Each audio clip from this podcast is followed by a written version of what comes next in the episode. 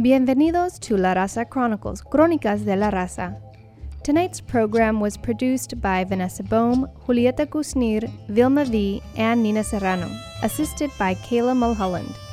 In tonight's program, we include Noticias Sin Fronteras News from the Americas, a conversation on community organizing against police brutality, a comic view about a critical situation, what to do when stopped by the police. We'll also have a poem by the first Latino poet laureate of the United States, Juan Felipe Herrera, as well as a musical tribute for Father's Day by rapper Rico Pabon. We'll include a commentary and roundup by Nina Serrano on the local Latino cultural scene and the music of the visiting tango group Orquesta Victoria. It's an action packed show. Stay tuned.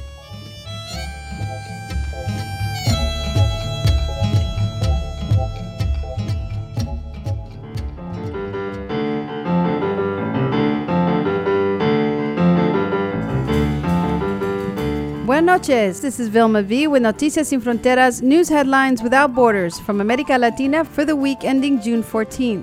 Nicaragua. Thousands of people, mostly farmers and members of indigenous groups, protested over the weekend against the construction of a canal linking the Atlantic and Pacific Oceans in Nicaragua. If completed, the canal will be three times the size of the Panama Canal and larger in both width and depth. The $50 billion canal is said to be constructed by a Chinese company which has never before completed such a large scale project.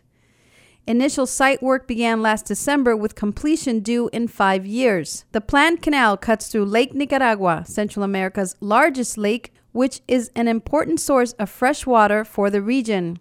Demonstrators fear the project will have huge environmental costs and displace thousands of people.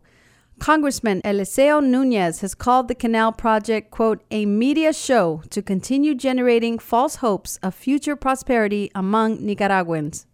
Cuba. On Friday, the Obama administration announced that it plans to reach an agreement on the reopening of embassies and the full restoration of diplomatic ties with Cuba by the first week of July.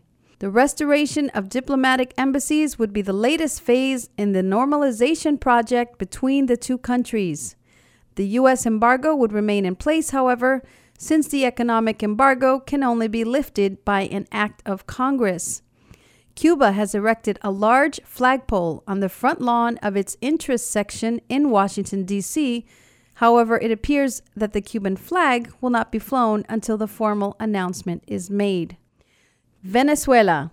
Thomas Shannon, counselor to U.S. Secretary of State John Kerry, met in Haiti last week with Diosdado Cabello, widely seen as one of the three top government leaders in Venezuela after Venezuelan President Nicolas Maduro and Foreign Minister Delcy Rodriguez.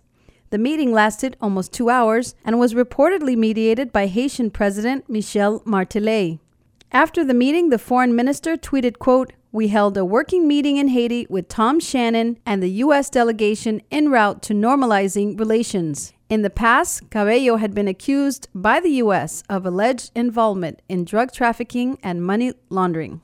Colombia. It was announced last week by the Colombian government that a top commander of the country's second largest guerrilla group, known as the ELN, had been killed by the Colombian military. Jose Amin Hernandez, known as Marquitos, was killed in the northwest province of Antioquia, according to the Colombian army.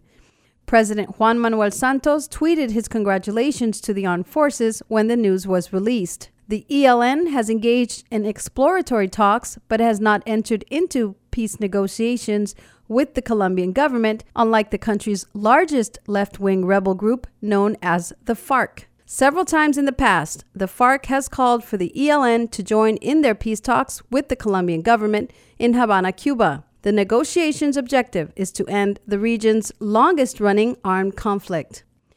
Brazil. After almost three months of strikes, public school teachers in the Brazilian state of Sao Paulo have finally voted to return to work. Thousands of members of the Union of Official Teachers for the state of Sao Paulo met in the center of the city to cast their vote to return to work. The union represents approximately 180,000 teachers, and the strike began after the state government failed to offer a salary increase. The union was seeking an increase in pay of 75%. But it remains unclear if any salary increase will be forthcoming. Mexico. Data from Mexico's National Immigration Institute indicates that over 50,000 immigrants from Guatemala, Honduras, and El Salvador were deported from Mexico between January and April of this year. Deportations of Guatemalans was up 124%, followed by Salvadorans at 79% and Hondurans at 40% versus the same period last year. Just over 25,000 people were deported during the first three months in 2014. Last week, the Inter American Commission on Human Rights expressed its concerns over the apparent stepped up actions reportedly being taken against migrant persons from Central America who are found to be in Mexico. The Mexican government has sent 5,000 federal police to Chiapas, opened more border checkpoints, and has focused on keeping Central American migrants off the northbound freight train known as La Bestia. This has been a summary of some of the latest news headlines from America Latina. I'm Vilma V for Noticias Sin Fronteras and La Raza Chronicles. If you have a news item or feedback that you would like to share, email us at larazacchronicles at kpfa.org. De mi tierra El Salvador, con intención de llegar a Estados Unidos, sabía que necesitaría más que valor sabía que a lo mejor quedaba en el camino. Son tres fronteras las que tuve que cruzar. Por tres países anduve indocumentado.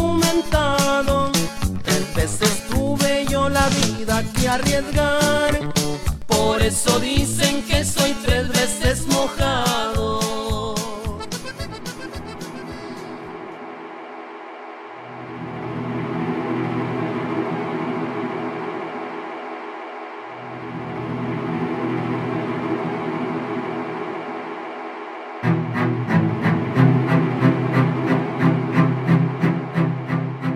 This is Nina Serrano with a commentary for La Raza Chronicles on June 16, 2015. A few weeks ago, I reported how the family of Salvadoran poet Roque Dalton had renewed their campaign for justice for Roque. This puts them in the difficult position of maintaining their support for the Salvadoran left while demanding that the murderers of Roque Dalton be brought to justice. Why is this difficult, you might ask? Well, this March, leftist President Salvador Sanchez Cerén of the FMLN was elected after much procedural delay instigated by the right wing opposition. The new Salvadoran president, Salvador Sanchez Cerén, just like the former leftist president, Mauricio Funes, still had his photo taken with the known co assassin of Roque Dalton, Jorge Melendez who holds a Salvadoran governmental post. The other assassin, Joaquin Villalobos, is currently an active right winger living in London. The government acclaims and acknowledges Roque Dalton as the national poet of El Salvador and one of Latin America's foremost poets. Last month, the Dalton family again called on the newly elected government to denounce the murderers the government is still recalcitrant because granting this justice would involve unwrapping layers of collusion and political compromise that was necessary to sign peace accords and to form a democratic civilian government. Roque Dalton was killed by his own guerrilla fighter compañeros in 1975 the Dalton family has brought charges to the International Court, which echoes the battle of historic memory that is currently being waged all over Latin America. It's been so difficult to get the torturers and human rights violators of earlier bloody regimes charged and condemned. The case of Chile's treacherous Augusto Pinochet being the most prominent where even the intervention of the English to protect him and the Spanish government to turn him in were involved. Justice for Roque, like the demands for justice of the Chilean Pinochet torture survivors, is to keep our historic memories alive so we do not need to repeat our disasters. In a recent visit to the San Francisco Bay Area, Roque Dalton's youngest son, filmmaker Jorge Dalton, screened the excellent film about Roque Dalton, Fusilemos la Noche, Let's Shoot the Night, at La Peña in Berkeley.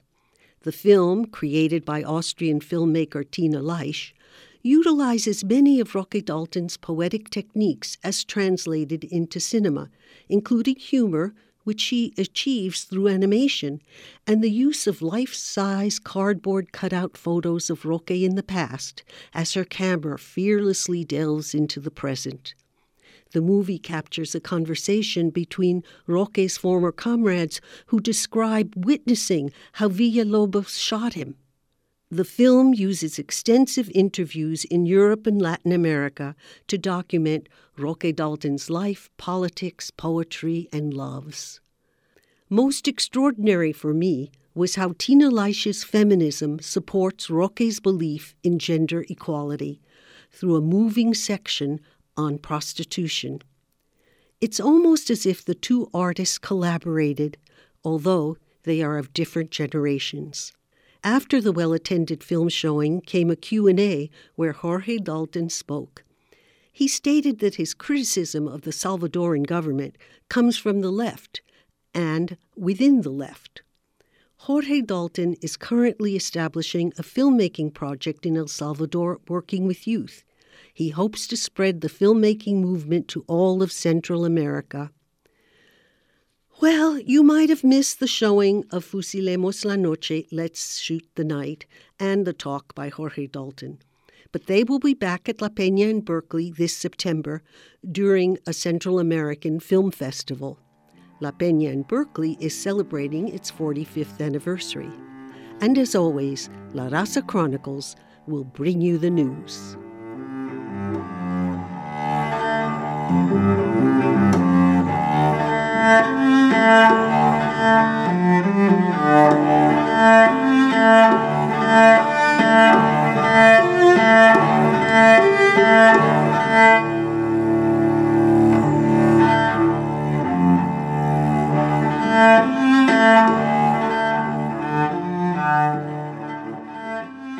In San Francisco's Mission District, the Mission Cultural Center for Latino Arts celebrated the partnership with the University of Santa Barbara Library for the library's acquisition of the joint art collections of Mission Grafica and La Raza Graphics.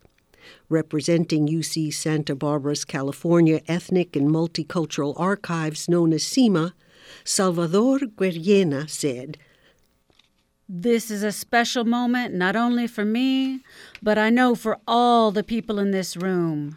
Without a doubt, the clear winners are all the people of California who care about Chicano Latino art, who understand its transformative power in our community and the vital importance of preserving our cultural history and making it accessible for generations to come. The two archival print collections, Mission Grafica and La Raza Graphics, are a hugely important manifestation of those values of inclusivity, of the hopes and the dreams, and the struggles for self determination and social justice that make it so meaningful to us today and we pay tribute to the many artists for whom these prints were a labor of love and commitment to their community. So I thank every one of you for joining us this evening as we bring to fruition a pretty important collections project that will both be preserved and made accessible for use by thousands of students, scholars, artists, curators, and members of the community. Que viva el arte! This has been Nina Serrano for La Raza Chronicles on KPFA, Community Powered Radio, 94.1 FM.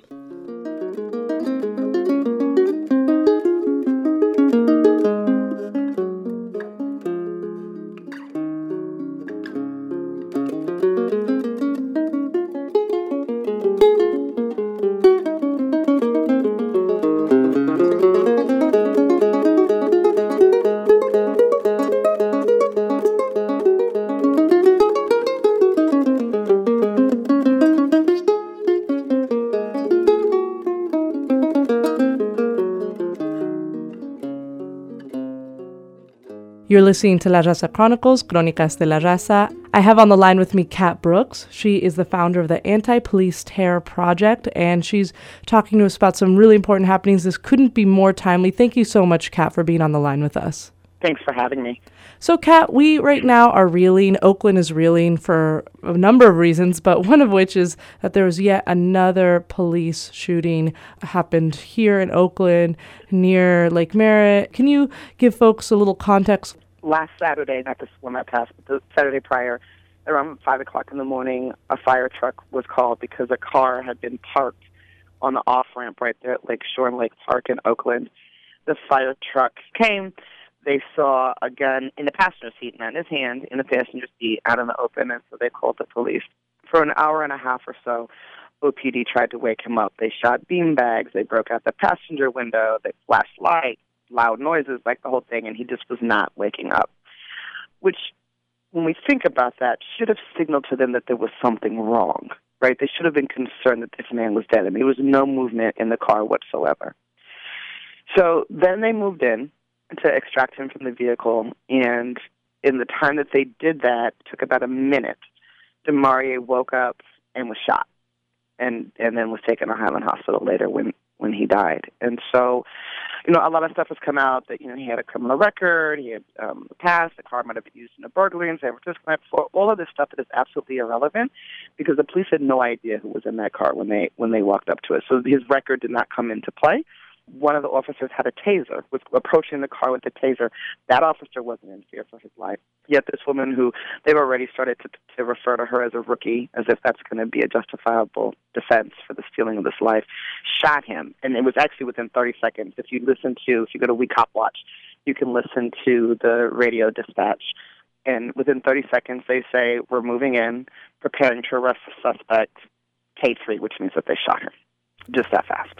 And the, what OPD is asking us to believe is that this man came out of a dead sleep, a dead sleep, mind you, hour and a half of police noises and beanbags, a dead sleep, and reached for his gun was his first reaction. And the community's not buying it. Tell us about what the Anti-Police Terror Project and other community leaders, what are people doing now to call for accountability? Sure. Well, the first thing that APTP did was to send out our own team of investigators. And so we're in the process of gathering the people's testimony, which often differs pretty greatly from whatever OPD and state sponsored media puts out. The second thing that we did was just this past Friday hold a vigil, which turned into a march for Demouria. And that was for three purposes. One was to to raise awareness and let city our city government and OPD know that we intend on holding them accountable. Two, to let his family know that there's a whole community that's supporting him through this process. And three, to provide space for community to mourn and grieve. We had our community speak out when these things happen, whether people knew the victim or not. It creates trauma and trigger is a triggering event, particularly for black and brown people who live their entire lives in fear of becoming a victim of police terror themselves or their children becoming a victim of police terror or their husbands or brothers, etc and we have a set of demands, which are we want an independent investigator appointed, we want the names of the officers released immediately, and we want the video cam, the dash cam footage, body cam footage, and all street surveillance released to the family. They have a right to know what led up to their loved one being stolen from them. So we will be holding more events and other things to continue the pressure.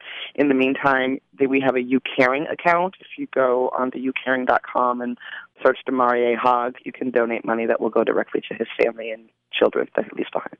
So, this is in a context of a national conversation that's happening that although people here in the Bay Area and in communities across the nation have been talking about the issue of police brutality and policing and monitoring and surveillance that happens in low income communities, communities of color, right now there's a spotlight that's just shining bright, and a lot of people are having these conversations that maybe otherwise wouldn't. So, tell us about what's happening in terms of this mayor's convention that's happening in just a few days and how those two things connect in terms of the now spotlight on police misconduct, police brutality, and the role of police in our communities. But what the Black Lives Matter movement has really done is shine a national spotlight on the war that's being waged on black lives. And that war has many tentacles, right? One of them is to police terror. Um, the police are the first line of defense for the state they are who we engage the most as the state attempts to protect its interest, and so they are who doles out the most amounts of brutality, and it's not always murder, right? So, for instance, Oakland Police Department has been going around the country talking about the great training that they've all received and how they're making all these wonderful changes, and there hadn't up till you know Demouria, there hadn't been an officer involved shooting in almost three years. What they're not talking about is the 150 complaints to the Community Police Review Board that happened between January and May of just this year, and that's everything from harassment to profiling to being beaten to you know you name it. It spans a wide spectrum. So, the Black Lives Matter movement has taken these incidents out of isolation and forced the public to sort of weave them into what is the daily narrative of, of Black life in America. So this weekend, the 18th to the 20th, the U.S. mayors are having a conference, and they will be in San Francisco for three days. And there are several organizations. So Occupy San Francisco is really who's anchoring it. There are several organizations that will be engaging that conference over the, the few days. And the Anti Police Terror Project will be doing an action specifically related to police terror uh, and holding them accountable on public safety. What public safety really means at 5:30 at the Union Square Hilton on O'Farrell Street. What are the kinds of things that are decided at a meeting like this one? What what are things that are at play?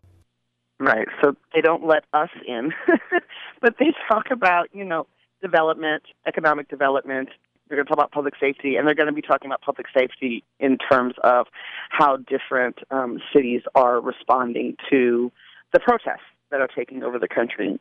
When Occupy was happening, there were national conference calls between mayors about strategies that they were going to attempt to deploy and sharing, you know, what worked, what didn't work, and making agreements about how each city was going to handle it so that they could appear in lockstep with each other, and there was, wouldn't be one city that that could be singled out as being more brutal than another city.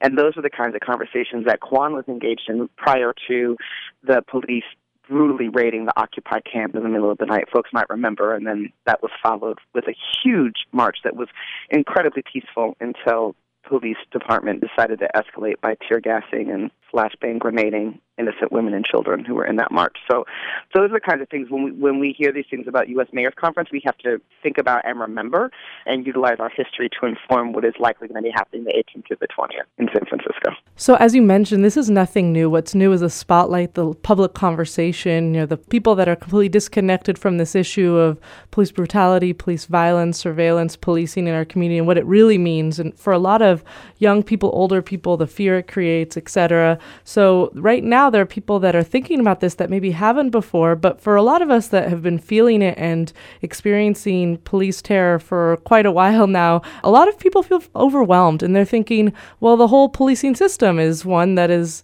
pretty oppressive in nature. So it can feel overwhelming to think of what to ask because although some people are pointing to things like body cameras, others are thinking, well, when we have a very corrupt system, is that really going to make a difference?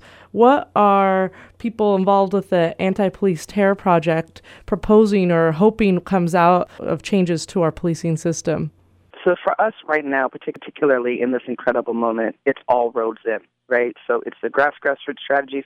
It's also the radical reform strategies. It's everything from body cameras to community police review boards that actually have teeth and are staffed, you know, by citizens in the community, all the way down to what to creating models. I'm in the process of building a model, creating models for securing our own communities, because the ultimate goal is complete divestment from the system the system was not set up to take care of black people, was not set up to take care of brown people, right? And as long as the system remains in our day to day lives, we're going to continue to experience brutality at its hands.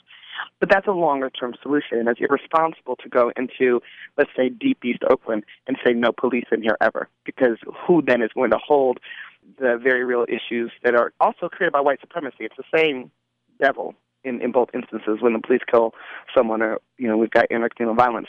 You can't go in and tell those community members to kick out all of the police. It doesn't make any sense.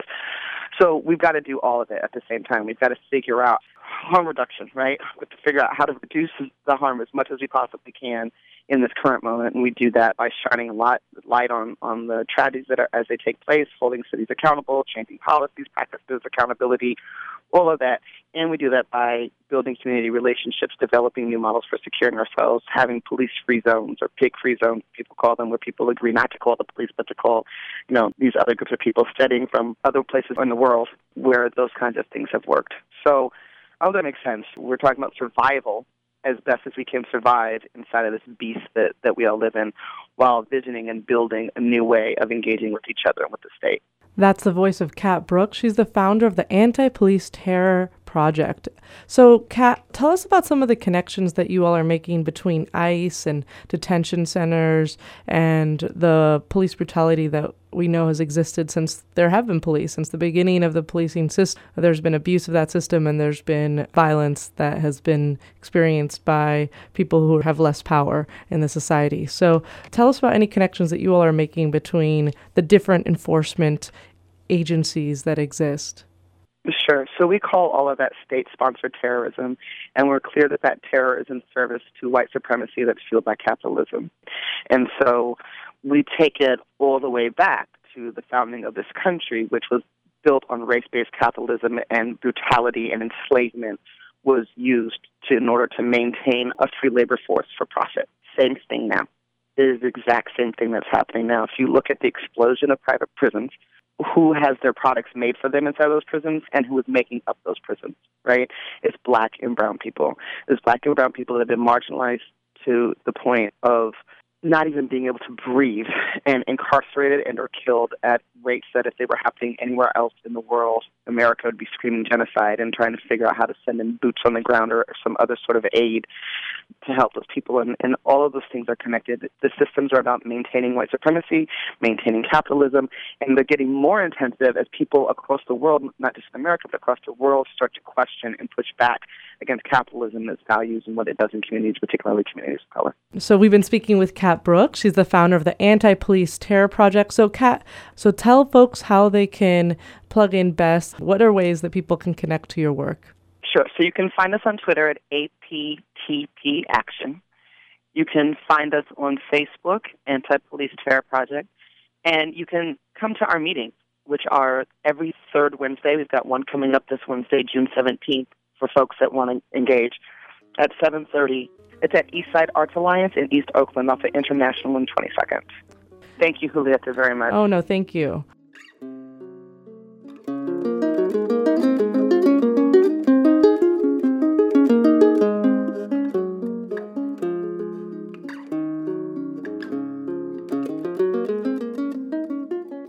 Coming up next, Steps to Avoid Police Brutality by R.J. Aguiar of Latino Rebels, a comic view of a tragic experience.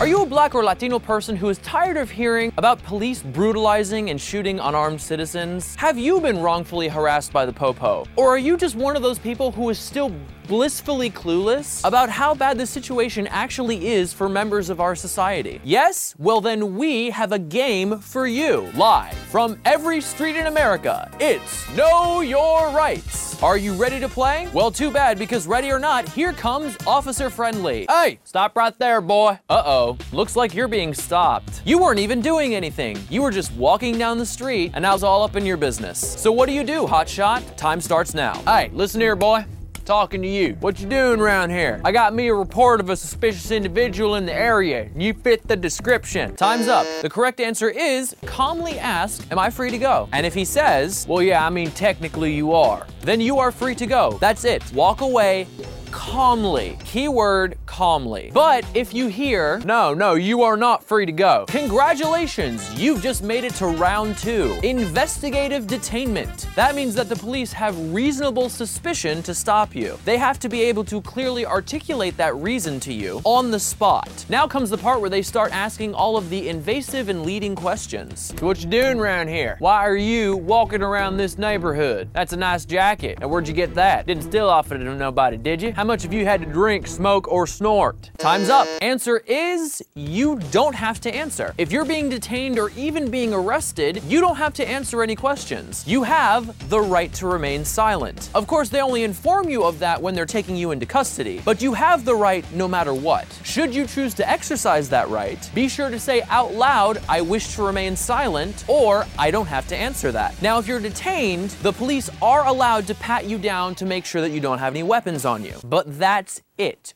over the clothes. Unless they have a warrant or unless you give your consent, they're not allowed to search inside your pockets or inside your purse or inside your car or your home. And if you notice that Officer Friendly is getting a little too nosy, make sure to let him know out loud, I do not consent to any further search. Now, he may try to tell you, you know, that not answering all my questions makes you suspicious. Or, well, if you ain't got nothing to hide, then you wouldn't mind me taking a look in your trunk.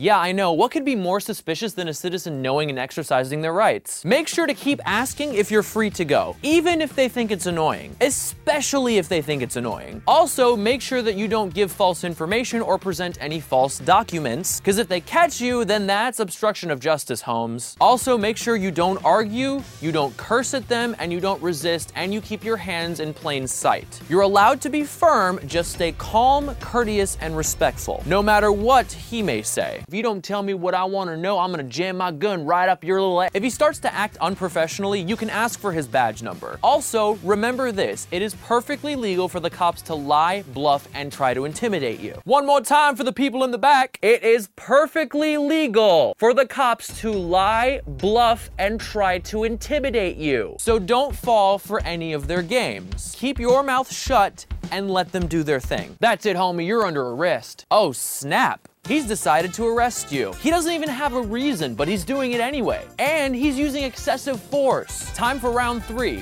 What do you do? Time starts right now. You have the right to remain silent. Stop resisting. Stop resisting. Man, I didn't do all that CrossFit for nothing. Time's up. What do you do? The answer is Nothing. Seriously, even if it's a wrongful arrest, even if he harasses you, molests you, or if he starts generating more hits than the Beatles, do not resist. That's all the reason needed to claim that he's in fear for his life, and then jackhammer your pretty face into the pavement, or worse, draw his weapon. If you are arrested, be sure to keep exercising your right to remain silent, and make sure to ask out loud for your attorney immediately. Even if you can't afford one, they have to provide one for you for free. Do not say anything without them present. Also, once they process you, you get your phone call. So it's worth knowing someone's number who you can call off the top of your head. Last question you feel like your rights were violated by the police. What do you do? First off, document as much as you can. Write down anything and everything you can remember. Interview witnesses and get their contact information if you can. Get badge numbers, get patrol car numbers, the agency that the officer is from. Collect every last piece of information that you can get your hands on. If you're injured, make sure that you seek medical attention as soon as possible, but also make sure that you document and photograph your injuries. You can then file a complaint with the agency's Internal Affairs Bureau or Civilian Complaint Board. You can and should also make sure that you contact your local chapter of the ACLU. Congratulations! Now let me tell you what you've won. Well, first off, you get to keep living your life, and you don't end up with your name as a headline or a hashtag talking about police brutality. Let's face it, there's nothing wrong with knowing your rights, regardless of who you are. Join the convo on Twitter using the hashtag Rebel Report. I'm RJ Aguiar, and I approve this message.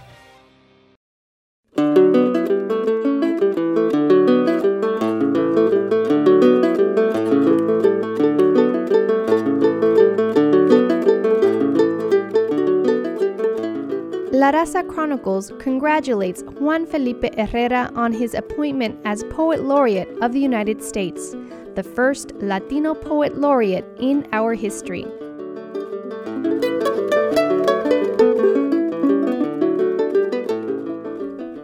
My name is Juan Felipe Herrera. This poem is called Five Directions to My House. 1. Go back to the grain yellow hills with a broken speak of elegance. 2.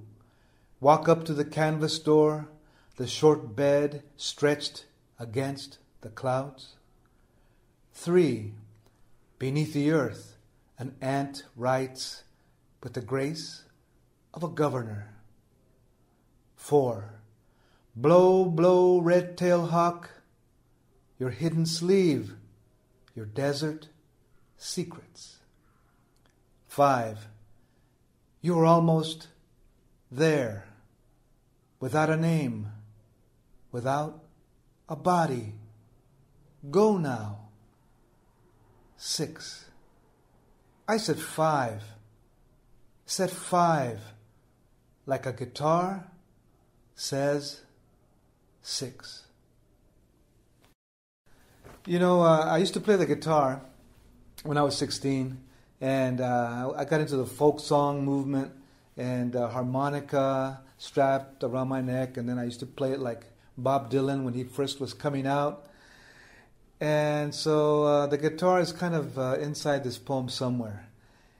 And red tailed hawks, uh, I just love birds of that size, and they're so majestic, and little birds too and that's about it. You know, I just started writing, and I started with the title Five Directions to My House, and then I used numbers one, two, three, four, five, six, and it begins go back to the green yellow hills. So then I went back and let the poem go, and then I finished it up with something about that guitar. And I, I was happy because it has six lines, and yet there's five directions. So I like having a little puzzle in there, and to let you uh, figure it out, and to let me figure it out too. And that's the per- that's the idea behind poetry. I have to figure it out, and maybe the reader has to figure it out too. And maybe between both of us, the poem can really, really take off. And maybe we didn't figure it out, but we gave the poem a little time a little time of our lives.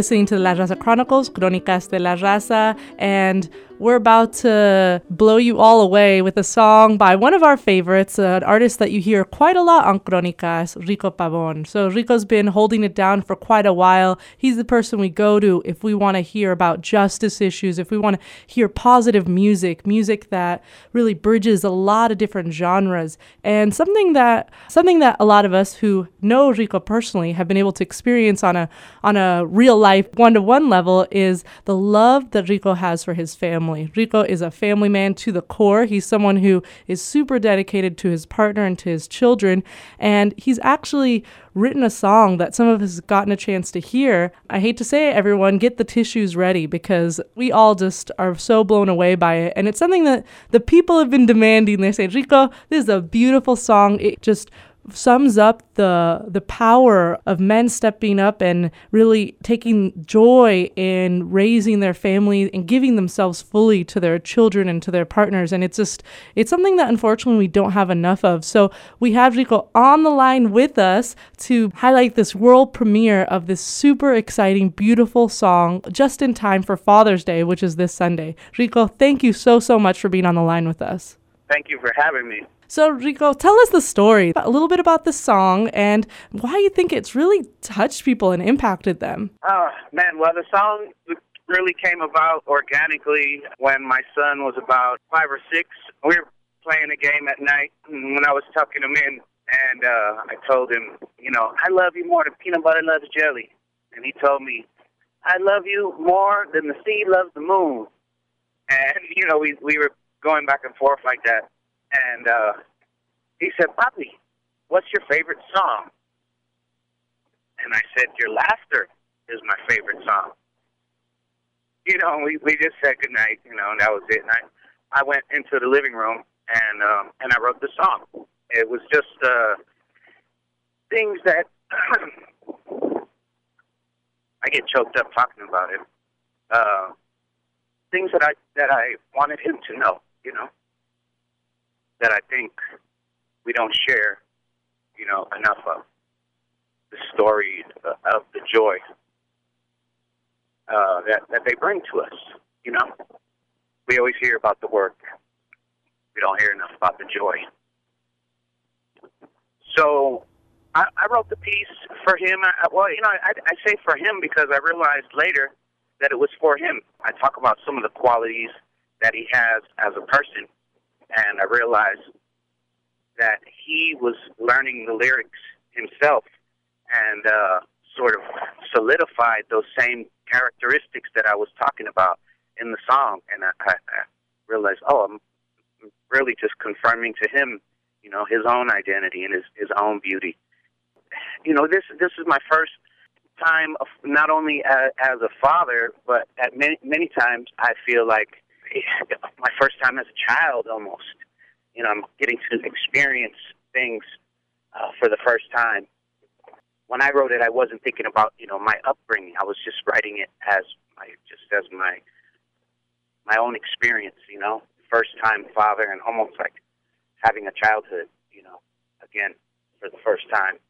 You know, I was surprised when I started performing it. I think I did it at Camilo's baby shower probably for the first time and you know, I don't know, surprised that it touched people. I, I thought I thought it touched me because it's my own personal story. But thank you. That's that's the story of the song. I could I could keep talking about my son for for hours, but. So I, I was at that baby shower, Camilo Landau and Jessica baby yeah. shower, and it was something where the tears, we looked around, there was not a dry eye in the house. And I, I think the part of that reason it was powerful and beautiful lyrically and musically for a lot of reasons, but I think that part of what touched a lot of us is that it's so rare to see a man be so vulnerable and show his love and dedication to his family in such a real, sincere, just i mean there's no one that could hear this song and not feel how much you love your family. And that is a beautiful thing that unfortunately um, we don't get to see enough from sometimes we do get to see that from mothers but we don't hear that enough from fathers. So, um, right now, Father's Day is around the corner, and it's a time for a lot of us to really reflect back on our own families and maybe some of childhood memories that we wish we would have had, or also think about the future that we want for children in general and what kind of families do we want to be created and what do we want to aspire for in terms of family and legacy and generations to come. So, this is a song that now is available for folks to share with people. So, tell us a little bit about that. You know, in, independent music. So, you know, they'll be able to go to, to the website and spread it how how they wish. And what I want to make sure I say is, you know, I was expressing the, my love and my dedi- the dedication that I that I have for my family, but I wouldn't I wouldn't be the the man that I am, you know, if it wasn't for my mother who raised me. So, so I have to say that. And the the examples that I've gotten from my community, you know, from from uh, my, my my brothers and you know my friends, just the people in the community, you know, who have uh, shown me just by their own example, you know, how to be. So I have to say that, you know, I say it's a, a personal story, but I, you know, hey, I can't take I can't take so much credit. Um, I, I had many many fathers. I'm still learning. Enrico Pabon as a community figure and leader. It's so beautiful to have you continue that example and be there because this song, in many ways, serves as a as a book, uh, a book on parenting, which is how do you open up your heart and how do you give. And so that's a beautiful legacy to leave to current parents and future parents. So with that, is there anything else you'd like to add before we play this track for folks? I just want to say Happy Father's Day. Honor the living. Reach out to the people who contributed to who you are. Uh, reach out now and don't wait for holiday. Don't wait for a special day. And like I say in the song, every day is Father's Day. If you're doing it right, every day is Father's Day. The gifts and the work. so enjoy it. Fathers to be, it's a blast. Don't let anyone tell you differently. And it goes by in a flash. So much love and thank you so much. And folks can find out more about Rico Pabon's upcoming events, about where he'll be performing, about his projects, and also past projects. He has some really wonderful CDs you can check out, and you can find all that at ricopabon.com. Oh, uh, so it's Rico, R I C O P A B O N dot com. Thank you so much, Rico. I want to dedicate this to my firstborn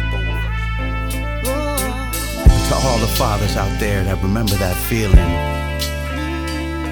of holding your baby for the first time. Early one morning as I opened my eyes, your mommy kissed me with a smile and said she had a surprise. Her skin aglow like the sunshine. It was like I was seeing her for the very first time. The way her beauty made my heart rate climb. She said excitedly but quietly, Poppy, are you ready? Cause we are so in love that love is growing in my belly. Huh. And that love that she spoke of was you, our first baby born, more than just a dream come true. And only nine months away, and amazing how much you grew. And me and mommy too, cause all of this was something new. It was just us two, and now our family's expanding. We planning your birth, and you came like an angel from heaven, descended to earth. And I felt my chest burst, a love I never knew existed. A miracle in flesh, yes, a natural mystic. I drowned in tears of joy. Just look at my baby boy. And when you turned your head, cause you recognized the sound of my voice, with your eyes open wide, locked on mine, I was awed. I realized this was the closest I'd ever been to seeing God. It's hard to believe that your sweet old soul chose me. I'm honored to be your papi. Now every day is Father's Day. Your smile is my sun. My son.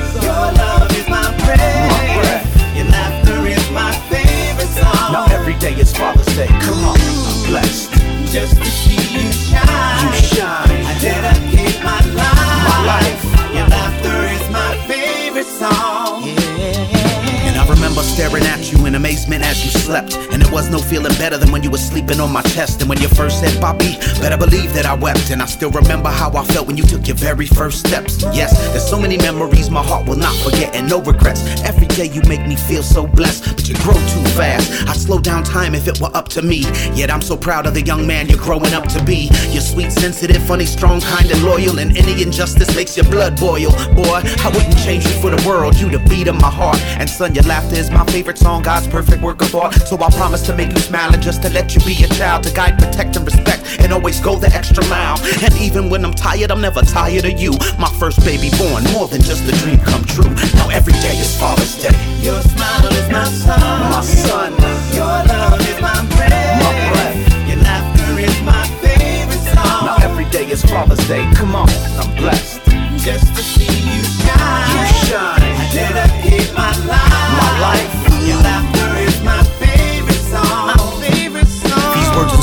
my firstborn, I wrote for the fathers who don't just plant seeds and leave, but they feed and raise them like farmers until they fully flowered. I'm talking fathers with sons and daughters who teach them how to respect themselves now so that they feel empowered and so they feel perfect the way that they are. Fathers who reach out for their kids and teach them to reach for the stars. All of the poppies at the playgrounds and the single dads who are putting it down, and the fathers who grew up without their own fathers around. Man, we freestyling with no example to follow, but it feels great to break the chains and build a better tomorrow for all the diapers we change until they finally potty trained, and the late nights holding them tight while they cry through their growing pains. For every band-aid, scrape and sprain, for every bedtime story that you ever told them, even though you were completely drained. It is for you that I pen this dedication. Much love and appreciation, and you deserve a vacation, cause every day is Father's Day.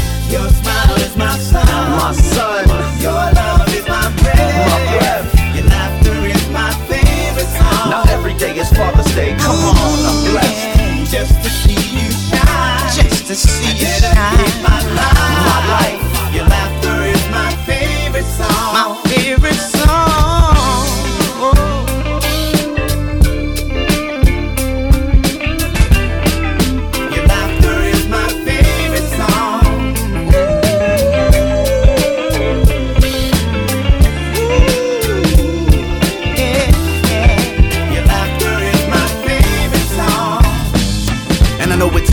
like time is moving slow till you stumble across that old photo that shows how much they've grown. And when the past comes flashing back, you feel sad that those days are long gone when all they wanted was dad. So tuck them in at night, hold them tight, never let them out of your sight. Teach them to do what's right and not what other people might. Let them know that the most important things don't have a price, and your presence is the only gift they'll carry with them all their life.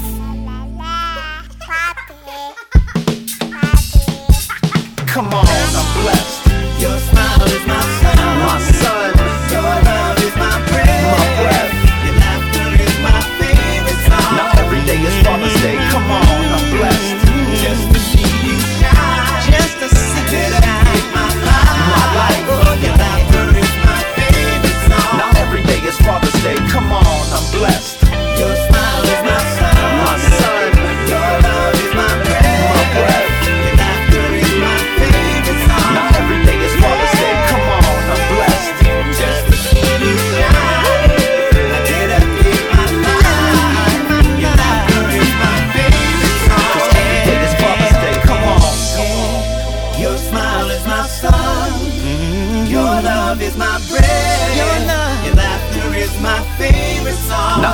Today is Father's Day. Come on, I'm blessed.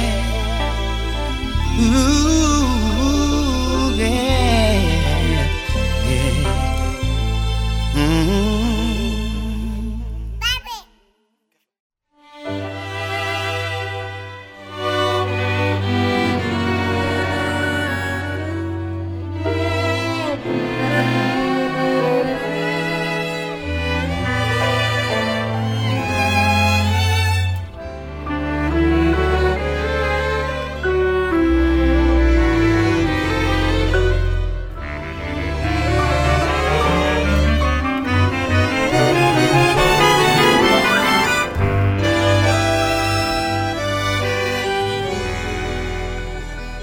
You're listening to La Raza Chronicles, Crónicas de la Raza. We're going to talk a little bit about the beautiful music you've just heard, which is actually coming from a 12 piece tango orchestra from Buenos Aires. And I'm sure that people are already really getting a feel for the music because with 12 piece orchestra, it's um, pretty powerful. I have on the line with me composer and lyricist Deborah Simkovic. Thank you so much, Deborah, for being on the line with us. Deborah, we just heard one of the tracks off this CD, which is music that people are going to be able to see live. A group Yes. from Buenos Aires is coming all the way to the Bay Area. So, why don't you tell us a little bit about what people just heard? We we heard La Media Cuadra Inmortal, which gives the title to the CD, where I was born. And people ask me why immortal. And on one of my trips back to Buenos Aires, I decided to just go back to my old neighborhood of Villa Crespo. And I was amazed to find that the house was still there. And from that house, which is right in the middle of the block, all the way to the corner, that uh, segment, that half a block, was exactly the same. And I thought it was something magical because after all these years, I didn't expect to find the same houses, given that the other half had changed and the block across the street had changed. So I thought this is like in a time warp. And I was so struck by this that I first thought I was going to write a short story about it, but because I'm a lyricist and a composer, although I can also be a short story writer, but for some reason things flow more in the form of the music and the lyrics. Next thing I knew, I had a tango, La Media Cuadra Inmortal, the immortal half block. So that's La Media Cuadra Inmortal. And I make references to the things in the neighborhood that I used to see that used to happen to me and what it was like to be born on that block in the neighborhood of Villa Crespo, which is essentially a Jewish neighborhood, and very much so at the time I was born. It has changed over the years, has evolved, and of course there are all the other immigrant groups that have arrived in Argentina, which is a country that so was so enriched by the presence of immigrants. But Villa Crespo, essentially, is always known as a Jewish neighborhood, and so my tango La Media Cuadra Inmortal talks about that. We're speaking to Deborah Simkovic. She's the lyricist and composer for this beautiful orchestra, tango orchestra, that's coming to the Bay. So, why don't you tell us about this tango orchestra that is going to make its West Coast premiere in just a few days? orchestra of 12 pieces will playing my music and will be coming to the Bay Area to present the CD, the Immortal Half Block, La Media Cuadra Inmortal. So there are four cities.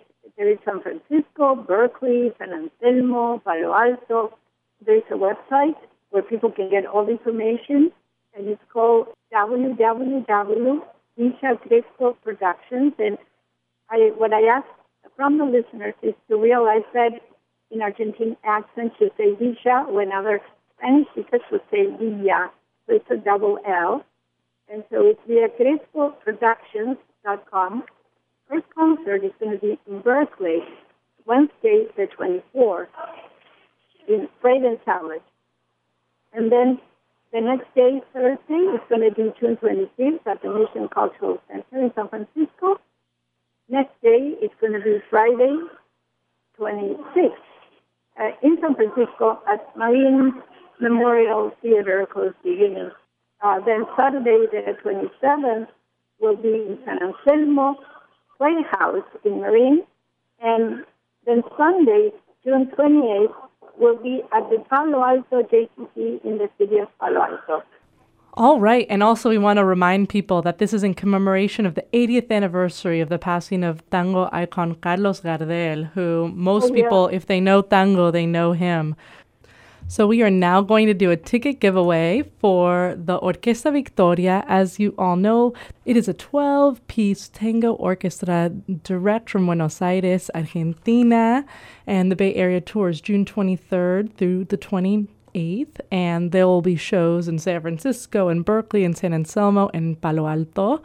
And it's going to be an opportunity to hear, learn more about tango and hear some new tangos and also hear some classics by Carlos Gardel. So we are going to give away a pair of tickets and the pair of tickets will be for the June 24th show, which is at Freight and Salvage, 2020 Addison Street in Berkeley, and we're going to give a pair of tickets to our seventh caller. So please call 510 848 4425. That's 510 848 4425. And we're going to leave you with this tango.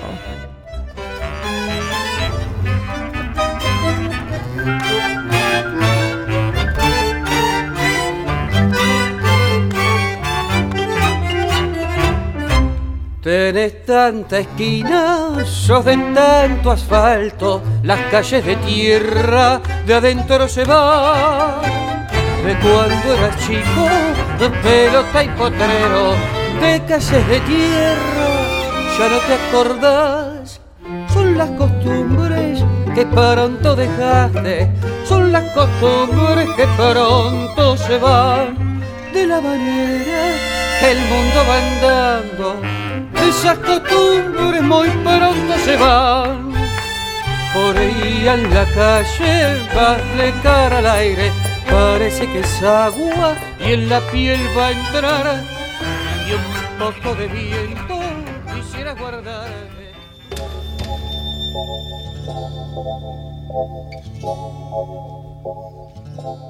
You've been listening to La Raza Chronicles Crónicas de la Raza on KPFA 94.1 FM, community powered radio. If you'd like to listen to this program again, just search for La Raza Chronicles on SoundCloud.com. Stay tuned next Tuesday at 7 p.m.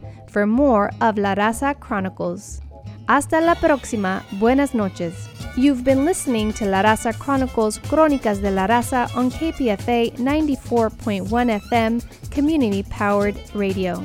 If you'd like to listen to this program again, just search for La Raza Chronicles on SoundCloud.com. Stay tuned next Tuesday at 7 p.m. for more of La Raza Chronicles. Hasta la próxima. Buenas noches.